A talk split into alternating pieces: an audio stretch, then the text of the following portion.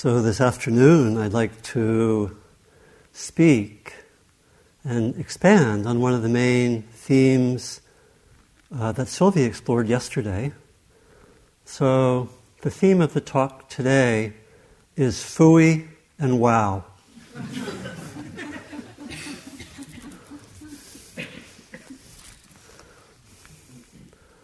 Another way of saying that is I'd like to explore the nature and roots of suffering and the nature of roots and nature and roots of freedom. Really is a expression or really a finding of what we awaken to. When we asked that question, what do we awaken to? Fundamentally,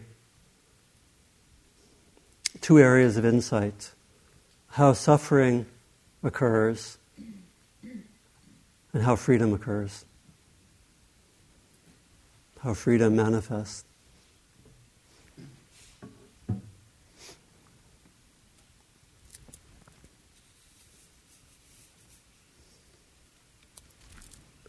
And the teaching, which really brings out this exploration the most directly and fully is the well known teaching called the Four Truths, or the Four Noble Truths, or the Four Ennobling Truths. And it's one of um, many models that are given. It's probably the most uh, simple and direct.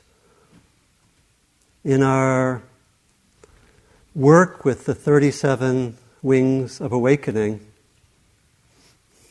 in a sense, we clarify two most basic wings. If you can't imagine a bird with 37 wings, you can imagine a bird with two wings, and those two wings are basically wisdom and compassion. Understanding the nature of suffering, understanding the nature of freedom. And we grow in wisdom and compassion.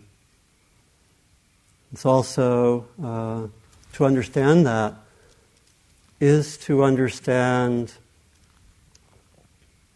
wisdom, which is one of the 37 wings mentioned several times. It's also to clarify what's called right understanding, which is the whole beginning of the path. So we will um, interweave the, these teachings.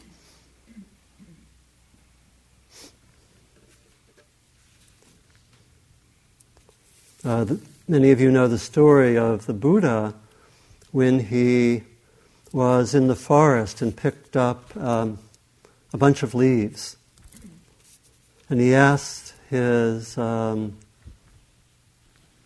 monks that were with him, which is more, the few leaves that I have picked up in my hand or those on the trees in the wood?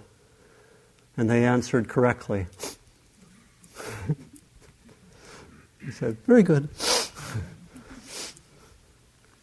he said, There are few in your hands and many in the trees. And he said, So too, what I have known by my own direct knowledge is more than I have given you. What I have given you are only a few teachings. And yet they are sufficient for liberation. And what have I given you? And he mentions at that point the four truths. And we can think of, we, we know the, um, probably the core teaching of the Four Truths is there is suffering. That's the truth which is to be uh, comprehended, understood. There is a cause of suffering, and that is the truth, as it were, to be abandoned. There is an end to suffering, and that is the truth to be realized. And there is a path to the end of suffering. That is the truth to be uh, developed. And again, we can really uh, see these uh, much more simply as the exploration of suffering and the roots of suffering, and freedom and the roots of freedom. And the core finding is basically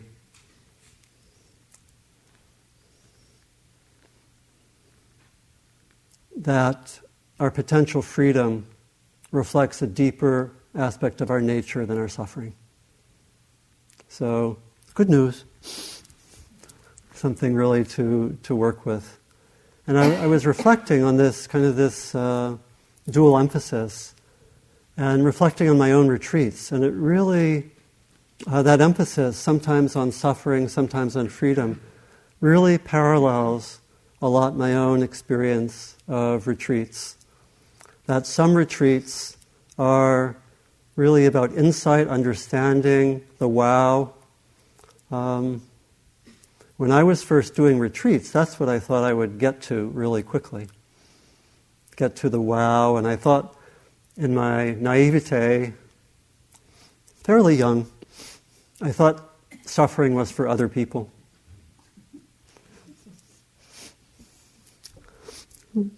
Which itself is a core root of suffering. which I later discovered not too long after that. And, um, but then there were some difficult retreats, and one of the beauties of doing a lot of retreats is we really see the rhythm of opening sometimes more to suffering and sometimes more to freedom. And of course, they're intermixed. But I know I had, I had one of my early retreats was mostly a fear retreat. And then sometime later, I had an anger retreat where I was angry about 18 hours a day for 10 days. Yeah. It happens sometimes, you know. And I had another, I did, uh, once I did a two month retreat, and the major theme of that retreat was working with uh, self judgment and judgment of others. It wasn't the only theme, but it was there, you know. And one of the glories of retreats is that we get to actually explore some of these core experiences um, in depth. But it's helpful. It's helpful to see that there's a rhythm. You know, I was talking with one retreatant um, yesterday. I think it was yesterday. How many days have we been here? are we on the second week yet? I think it can feel like that. Um, let's see. I was talking with someone um, no, I think I was talking with someone on Friday. And, and he was saying that for a number of years, a guide for his retreats was a simple phrase that was actually given to him by John. It was, find your tears. And that guided him. And then on Friday, he announced that a new theme had emerged. And that is really, I think, an expression of freedom. That's how I would see it. And that theme is everything is love. Really, together, I think they express those um, two rhythms, really.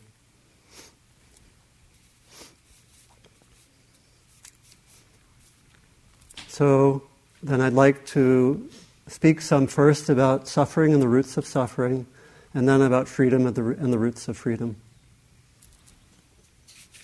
Maybe, let's see.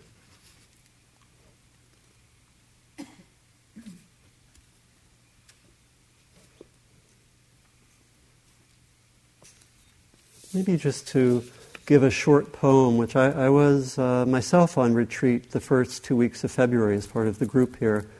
And at the end of the retreat, I, I wrote a bunch of poems, but this is a short poem, which to me is about how we hold everything. You know, the rhythms related to suffering and the rhythms related to freedom. It's just a, a few lines. The forest, the sky, the stillness, the earth. Hold my days with the tenderness of patience. And we need that uh, tenderness, that patience to, um, to awaken to both suffering and freedom.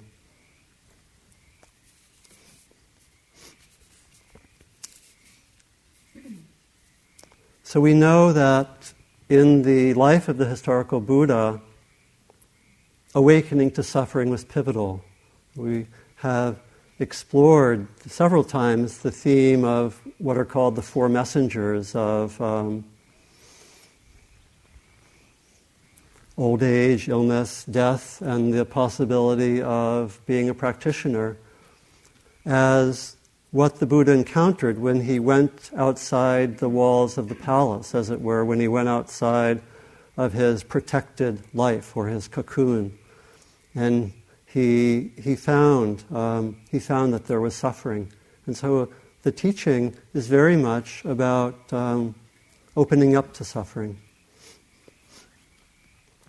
opening up to what he had not faced before. And the core teaching is really about the workability of suffering. That's what all of this is about. It's, about. it's about that suffering is not something we need to flee from, but that it's workable with adequate guidance. In fact, there is a um, core teaching that we used for the two month retreat two years ago called the Transcendental Dependent Arising. Normal dependent arising is what the Buddha came to insight about on the evening of his awakening, taken to be the core insight, which was about the, it was a more detailed analysis of the roots of suffering. And transcendental dependent arising is really about the roots of freedom. And the starting point is when we have a different relationship to suffering than the conditioned one. Basically, when we're not trying to run away from it or hide from it or mask it and so forth. So there are a lot of different um, there are a lot of different ways that suffering is understood, you know, in, in the teachings, a lot of metaphors. It can be called bondage or can be linked with grasping and attachment. Sometimes it's talked about as entanglement, like we're caught in a you know, briar patch or something. And the, the core word that's used, as most of you know, is dukkha, which is a word that etymologically is related to an off center wheel. It's basically saying we are all off center wheels. and it's good to get used to it, basically. Um, it's a basic unsatisfactoriness uh, about all the phenomena of life. That nothing, no single phenomenon provides lasting satisfaction. And the answer to the deepest happiness or lasting satisfaction is going to be not in finding this or that phenomenon or this or that state of mind or physical condition or way that our life is, but it's actually going to be in the freedom to relate without reactivity to every phenomenon. It's going to be in our relationship to phenomena rather than the phenomena themselves. That's going to be the core teaching. Very simple in that sense. That freedom is in how we relate to what we experience, it's not in having this or that experience. And if we think that this or that experience will provide lasting happiness, that's dukkha. Or that uh, um, reflects a misunderstanding or lack of understanding of dukkha.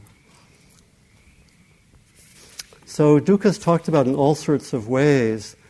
My favorite teaching, that for me is the most direct way to talk about dukkha and suffering, is a teaching called the teaching of the two arrows, which I really love the teaching. It's really, I sort of look for every opportunity to express it. So now is one.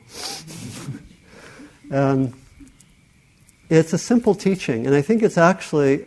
Um, in a way, a more direct, down to earth, and clear teaching than we actually have in the Four Truths, my opinion, um, because it, it actually distinguishes between pain and suffering, which is quite important. And it's a teaching that we all, as part of the human condition, are, as it were, shot by an arrow. And we could call that the arrow of pain or the presence of the unpleasant at times. And so that can express itself as physical pain, different kinds of pain in the body, or different kinds of uh, losses, ways that there's something present which is unpleasant. On a physical level, it can express itself as emotional pain,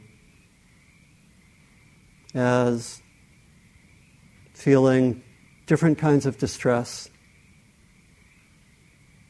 different kinds of anger, and so forth, different kinds of sadness, grief, fear, and so forth. We can have the first arrow manifest as a sense of unfairness or injustice.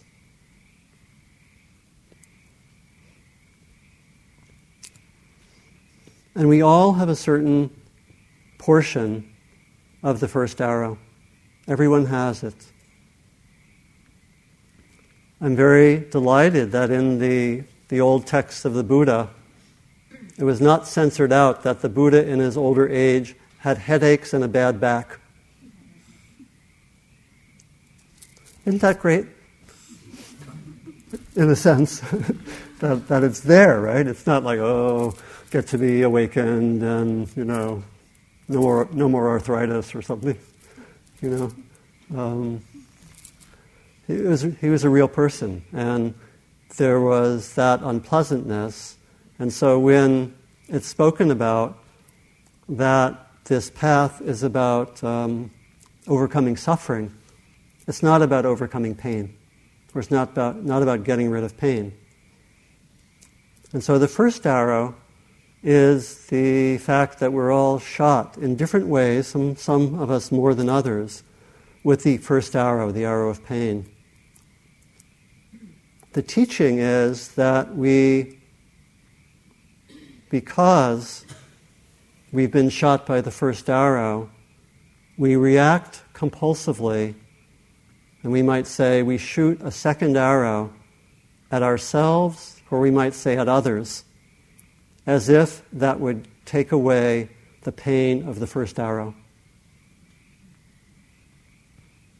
And so we can see pretty easily how that manifests that when we have physical pain, we contract around that pain. We tense around physical pain very often. Or we maybe go into mental gyrations to where we blame ourselves or we somehow wish that it wasn't there. And we can, uh, that can be a large part of physical pain. And, and it's one of the bases actually for applying meditation to the medical field is that as much, I've heard, as much as 80 or 90 percent of what patients experience as pain is not the original stimulus, but it's the reaction. It's the tensing. It's the second arrow. And we can see that and study that in ourselves. Now, it's probably more evident with something like emotional pain or something um, not going as we wish, that we have a difficult interaction with someone that takes five minutes, and it's something that we brood over for the next three days or three years or 30 years. You know? or we have something difficult happen here, and it's maybe actually a short experience, and we have the mind proliferate thoughts, other emotions, storylines that can lead to a lot of further pain, emotional pain or physical pain. That's the shooting of the second arrow. You know, or someone says something really mean to me, or what seems to be mean, and I say something back mean to that person. That's the second arrow. You know, we can see that a great number of the uh, conflicts in our world are about shooting the second arrow. So if we could somehow bring this teaching out into the world, it would have tremendous uh, benefit. Because people hurt each other as if that would solve the problem. It's the logic of so many conflicts is I have received pain I think from you, therefore I will cause pain for you. You know, on whatever level, interpersonal conflict or international conflict, that's the logic at the bottom of it, at least on the simplest level. And so, what is that teaching about, really? The teaching is that we learn how to be with the first arrow without shooting the second arrow. We learn to be with the unpleasant without being reactive. We learn to be with physical pain, you know, when it's there and when it's present and when it's wise not, for example, to shift, shift positions in, in a sitting, and sometimes it is. You know. The general guideline we use is um, if it's causing damage, that's not pain to stay with. And one of the retreat criteria that we use for assessing it is basically if you know part of your body hurts 15 minutes later or 30 minutes later, then it's not good to stay with that. I just thought I would fit that in here because it's, uh, it's an important part of this. We can stay with um, physical pain sometimes, but it's not about um, doing it all the time in any circumstances. So we can, we can see how we shoot that second arrow, you know, or how we, because of the pain, we set up um, defense mechanisms so we won't feel pain. So we ward off the experience of pain from ourselves or from others, or we have some wounds early in life, and we set up all the defenses, you know, of uh, denial, avoidance, uh, projection, and so forth, to avoid feeling certain kinds of pain. And the world is driven to a very high degree because we can't just stay with the first arrow without shooting the second arrow. And so we study that in ourselves. You know, we, we see how we, um, we see how we develop those, those mechanisms. You know, so I think we can also see that um, you know there is there is pain really on so many levels. There is there is the um, you know we shoot the second arrow in so many ways. We do it personally. We do it interpersonally we do it, uh, we do it um, collectively.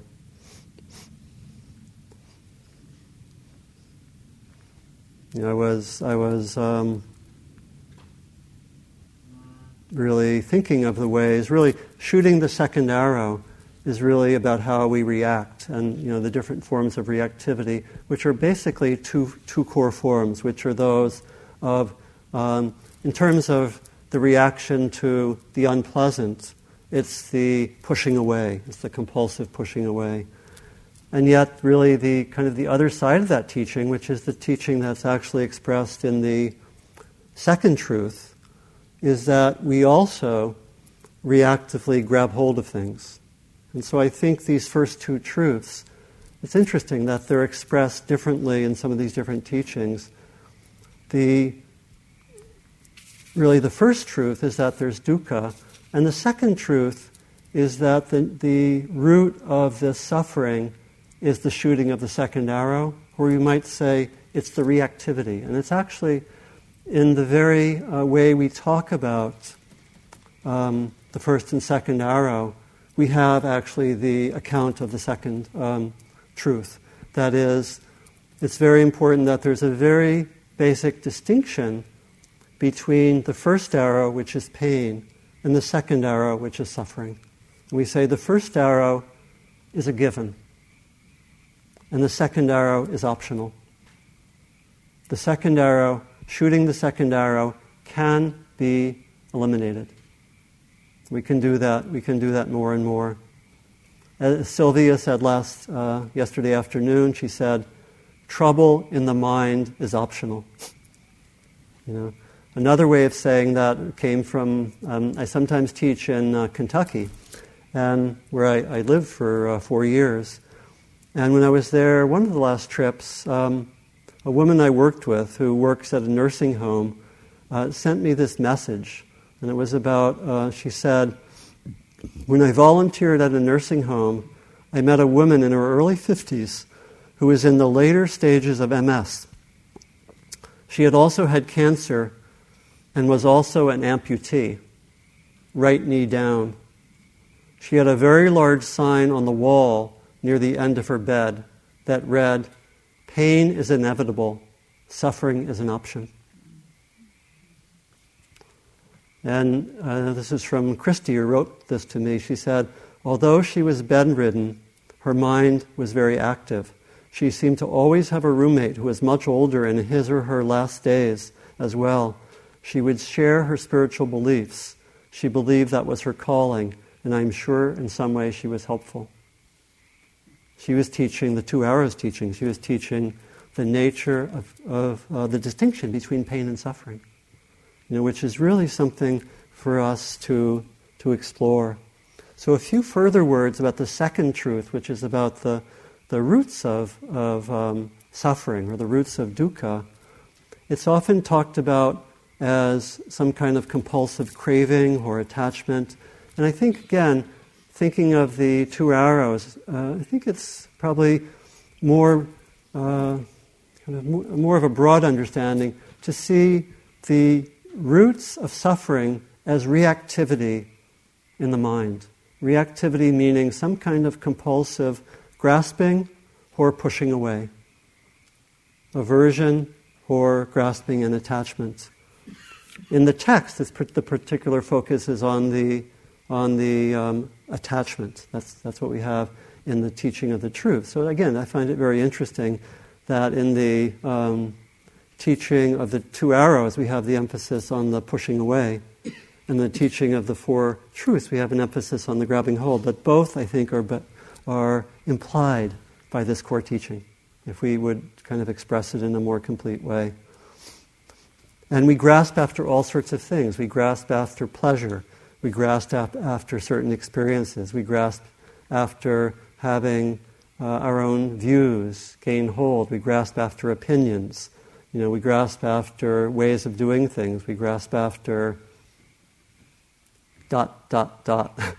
you know, and ultimately in the, in the um, classical teachings, the, one of the fundamental areas that we grasp onto is the sense of self.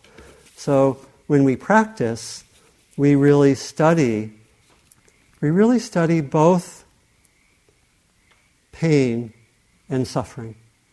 And so the invitation is when something unpleasant arises, learn to be with it. Unpleasant sensation, unpleasant emotion, difficult thoughts. We try to stay with what's unpleasant. It often, in my experience, takes considerable staying with the unpleasant before we can begin to also get a sense of the roots or the reactivity. But we, we in that sense, become also a student of where we get, where we get hooked, where we're reactive. We become experts on our own reactivity. And one of the great benefits of a retreat is that we've got a lot of time and our reactivity is not shy in presenting itself. It's one way to say it. Um, and so we really, uh, the essence of our practice is actually repetition. It's the repeated study of our own patterns. So I don't know when we really learn about a reactive pattern and learn not to go a certain route and be reactive. But we have to study the same pattern 500 or 1,000 or 2,000 times. I'm sorry. it would be nice if, okay, you know, a weekend would take care of things. And I think it does take care of our very, very superficial patterns.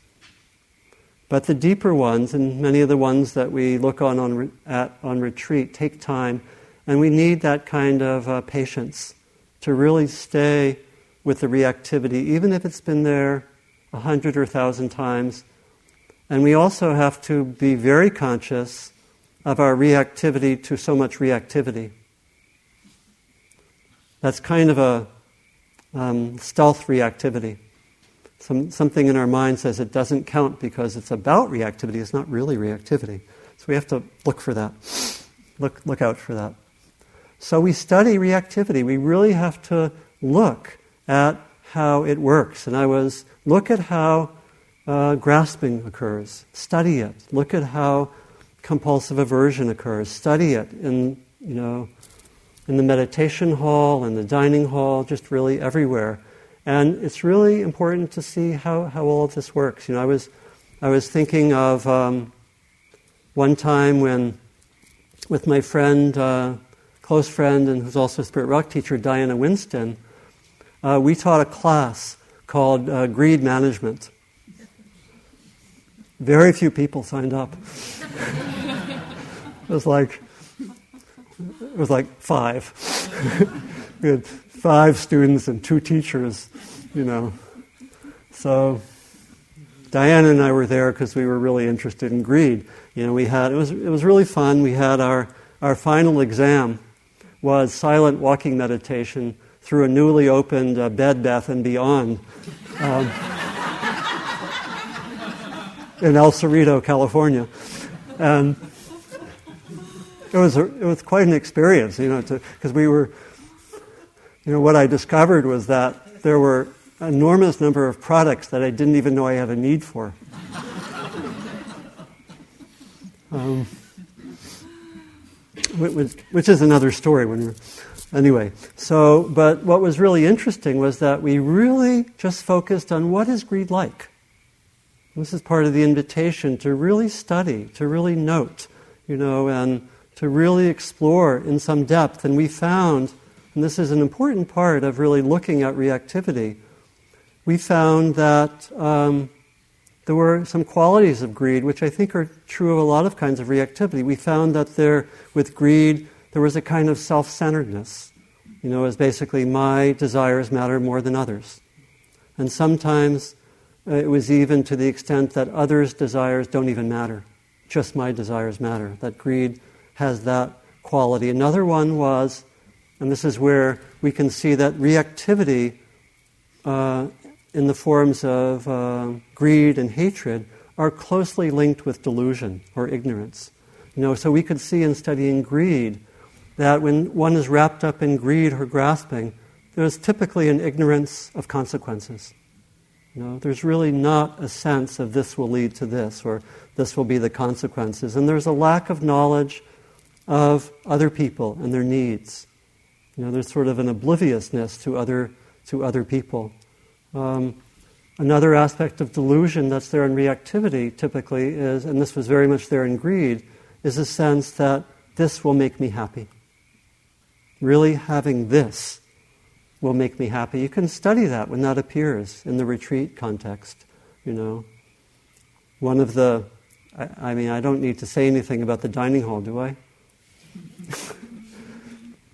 it's, a, it's a great place to study. I mean, it's all it manifests in all sorts of ways. So we really, we really study the, we really study both the experience of pain and how it tends to lead to reactivity.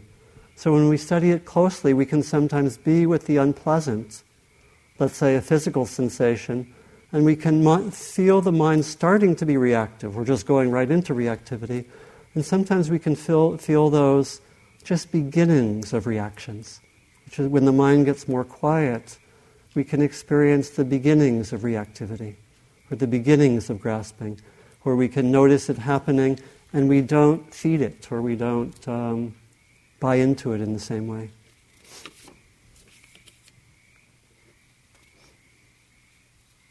So, just a few further practices, and I'll, then I'll start talking about freedom. That just really naming that there's suffering can be really important. Just really naming that it's occurring. This is where the labeling can be, or noting can be very simple and helpful to, to name there is pain happening right now, or there is suffering happening. I once taught, uh, I taught college for about uh, seven years once in a past life, I think. And uh, one, one year I was teaching Buddhist uh, philosophy, and there were a lot of members of the football team. of that particular school. And they brought the language of dukkha into the locker room, and they would report that they, everyone would be saying, oh, that's dukkha, oh, that's dukkha, oh, that's dukkha, and dukkha. They were just naming it, you know, and they, they invited me to their games, and I had never been so close. It was, it was really scary. There were like these people just running at each other at high speed, you know, and colliding. You know, sometimes I would watch football on TV, but I never imagined it was so violent. It was, anyway, that's another story. But it was, but they would name, they would name dukkha, and I think it really helped. I think probably some of them um, weren't on the football team the next year. I don't know. Um, so we, we stay with it, you know, and th- here it's really important when we're studying reactivity to go back to the instructions from this morning. That when we're studying reactivity, we really have to know the distinction between being mindful and present and noticing reactivity and being caught in it, or being overwhelmed by it, or being stuck in it. And when we're stuck in it or caught in reactivity, it's better just to cut it, to come back to balance in some way. We can use metta as an antidote. We can um, just basically sometimes pull out of it because it's not helpful just to stay lost in something. And we can sometimes think, oh, I kind of know it's there, therefore this must be mindfulness. No, it's being lost. And that's a really, really crucial distinction for our practice. We need to know when we're really tracking something, and if we're lost in it, we pull out, we apply an antidote, and then when we're ready, we can come back, you know, when it's there and when there is some mindfulness.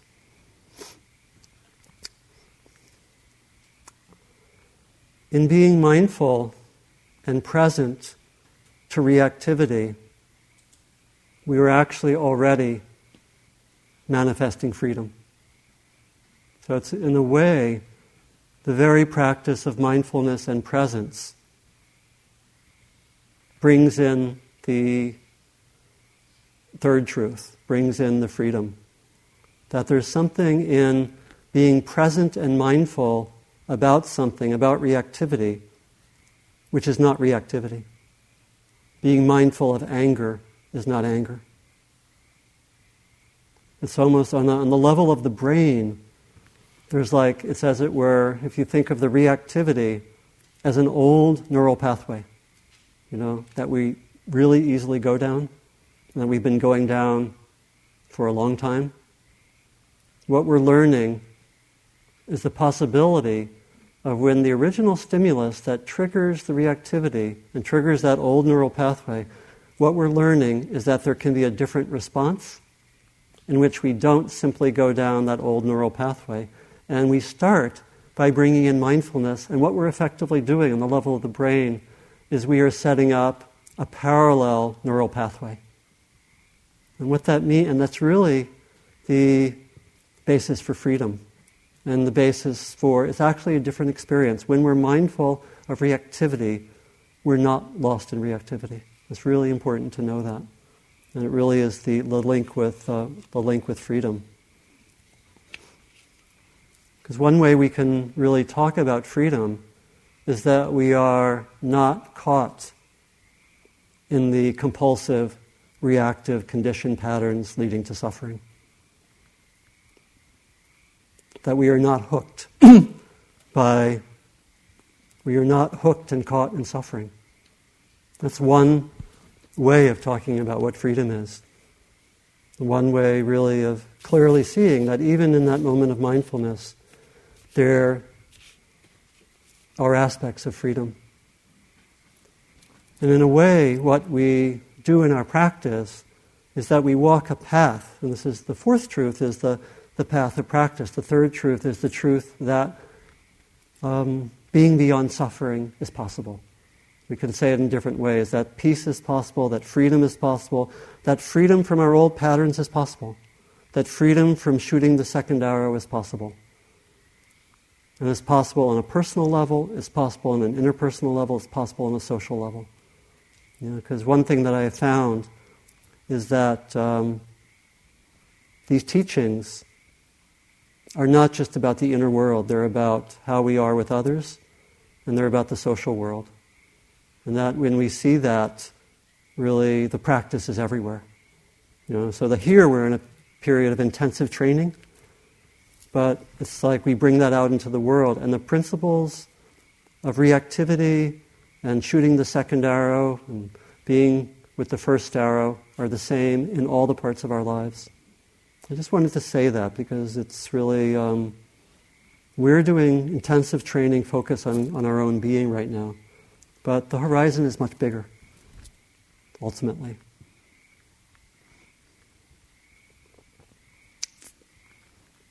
So, freedom is talked about in, in these ways freedom from reactivity, a lack of greed, hatred, and delusion, a lack of clinging and grasping. You know, the, as Sylvia uh, quoted, I think, from one of the texts, the line, their hearts through non clinging were liberated. So, in the moment of non clinging, non reactivity, there is freedom.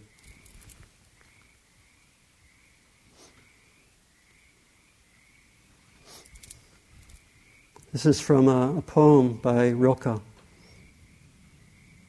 This is about that sense of freedom, both in the sense of non clinging and then expanded further, because the moment of non clinging, we experience it, and then our practice is to keep on experiencing it many, many moments and to stabilize that sense of non clinging further and further, deepening and deepening. That's what this is about. That's what this is about. This is from Rilke. It's a poem called Buddha in Glory.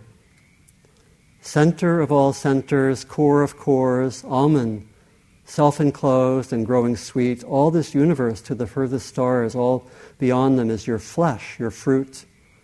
Now you feel how nothing clings to you.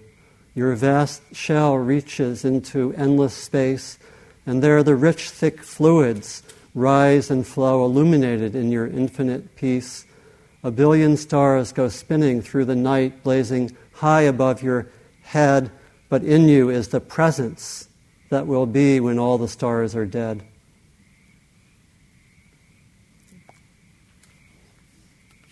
So, not being caught in the reactivity. You know, that, that's a very beautiful and expansive sense in the poem. It can be also be down to earth, that freedom is being able to respond rather than react to each moment. The ability to be responsive, not being hooked, not being driven, not being compulsively conditioned for our mind, our body, our heart to go one way or the other.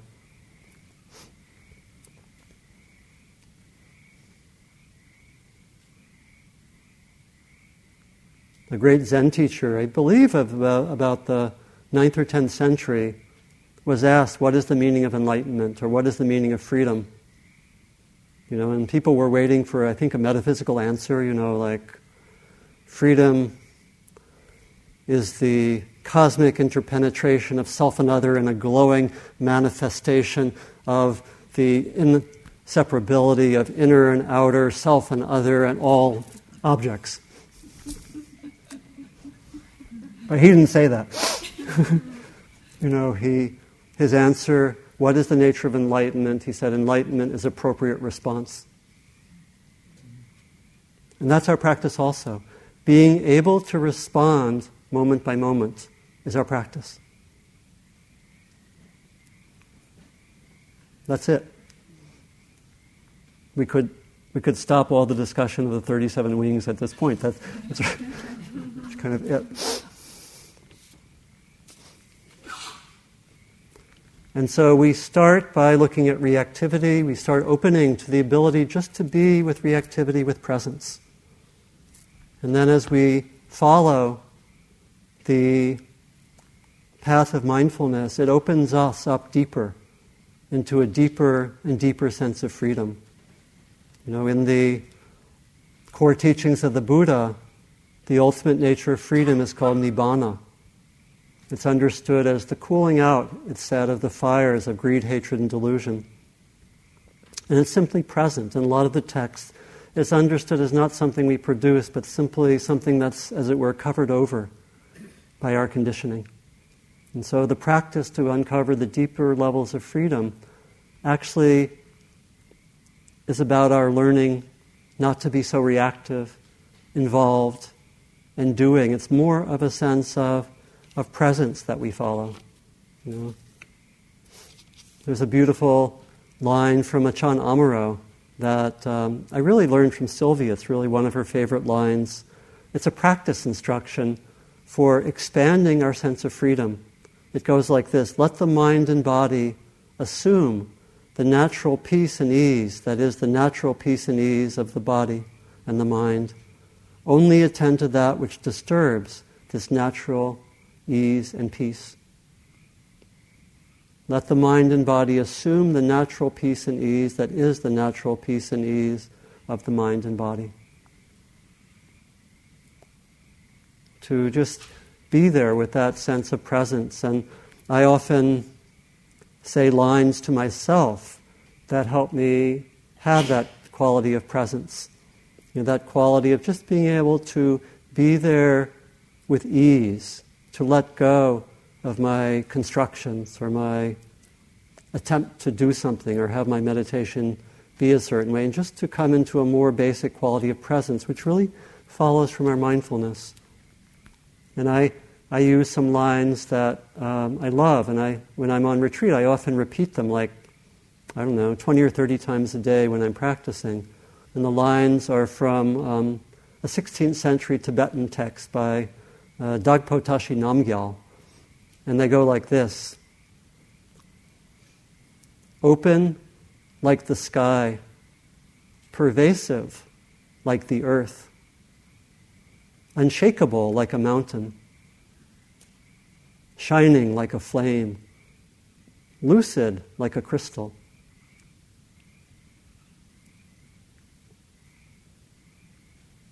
It's really inviting that uh, deeper sense of presence, which, which in the text is often linked with the nature of nibbana or the nature of the deeper freedom. It's a quality of presence in which there's just this basic awareness, ultimately freed even from the sense of self and other and object and time and construction. That our practice points in that direction, and we have glimpses at times of that.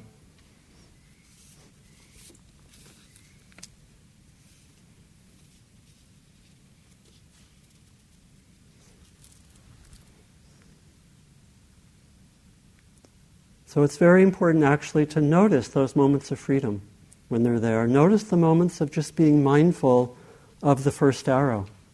And there's freedom there. And it's very helpful to know that, to know that there's freedom in that moment. Maybe not total freedom, but there's an aspect of freedom. There's a way that we're not, we're not simply caught, not simply stuck. So we awaken to suffering, we awaken to freedom. We awaken to the dynamics of suffering. We awaken to freedom increasingly.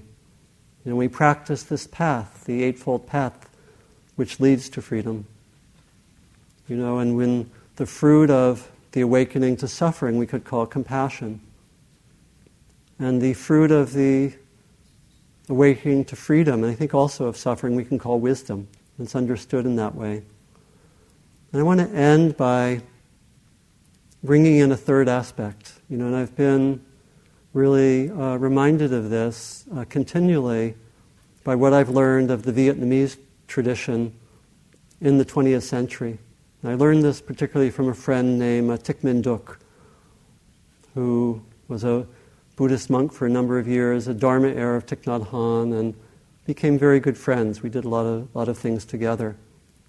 And he told me that in the ni- starting, I think in the 1930s or 40s, when there was um, war and then increasingly uh, conflict with the French, sort of an anti colonial struggle, the Vietnamese Buddhists said, wisdom and compassion, very good. Those have been the two wings of the bird of the, the Dharma for a thousand years in Vietnam. But with the current conditions, we also need courage. And so they said, we want to speak now of the three, I don't know if it's three wings, that's a, well, 37 wings is possible, then three is okay. But it was the third aspect, and they said we need to talk about wisdom, com- compassion, and courage.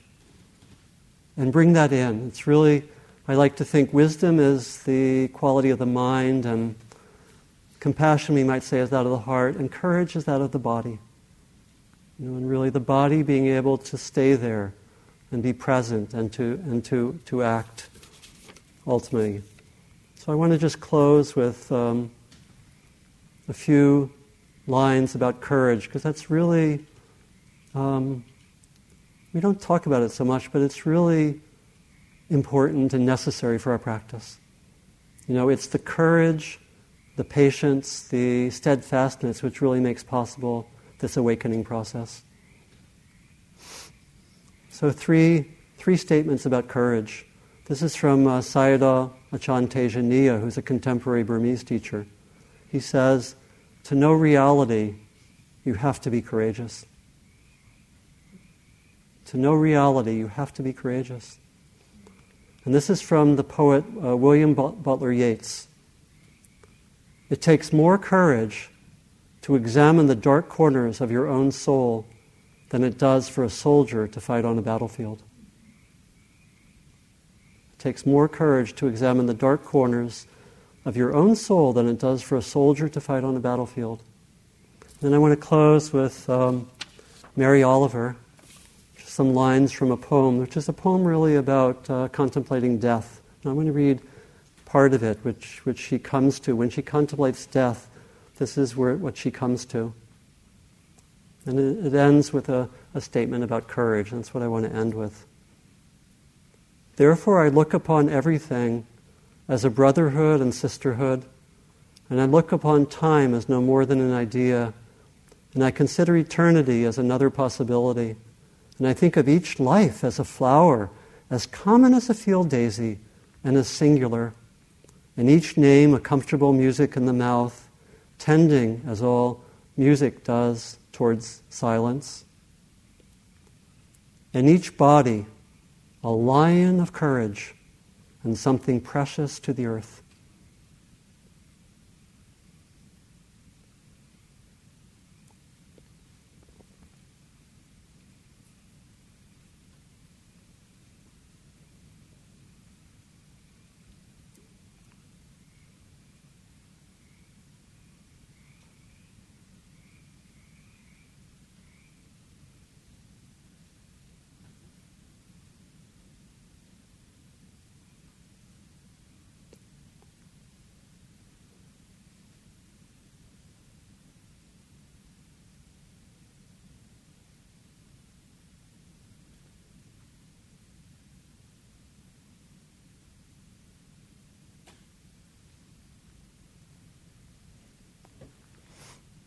So thank you very much for your um, attention.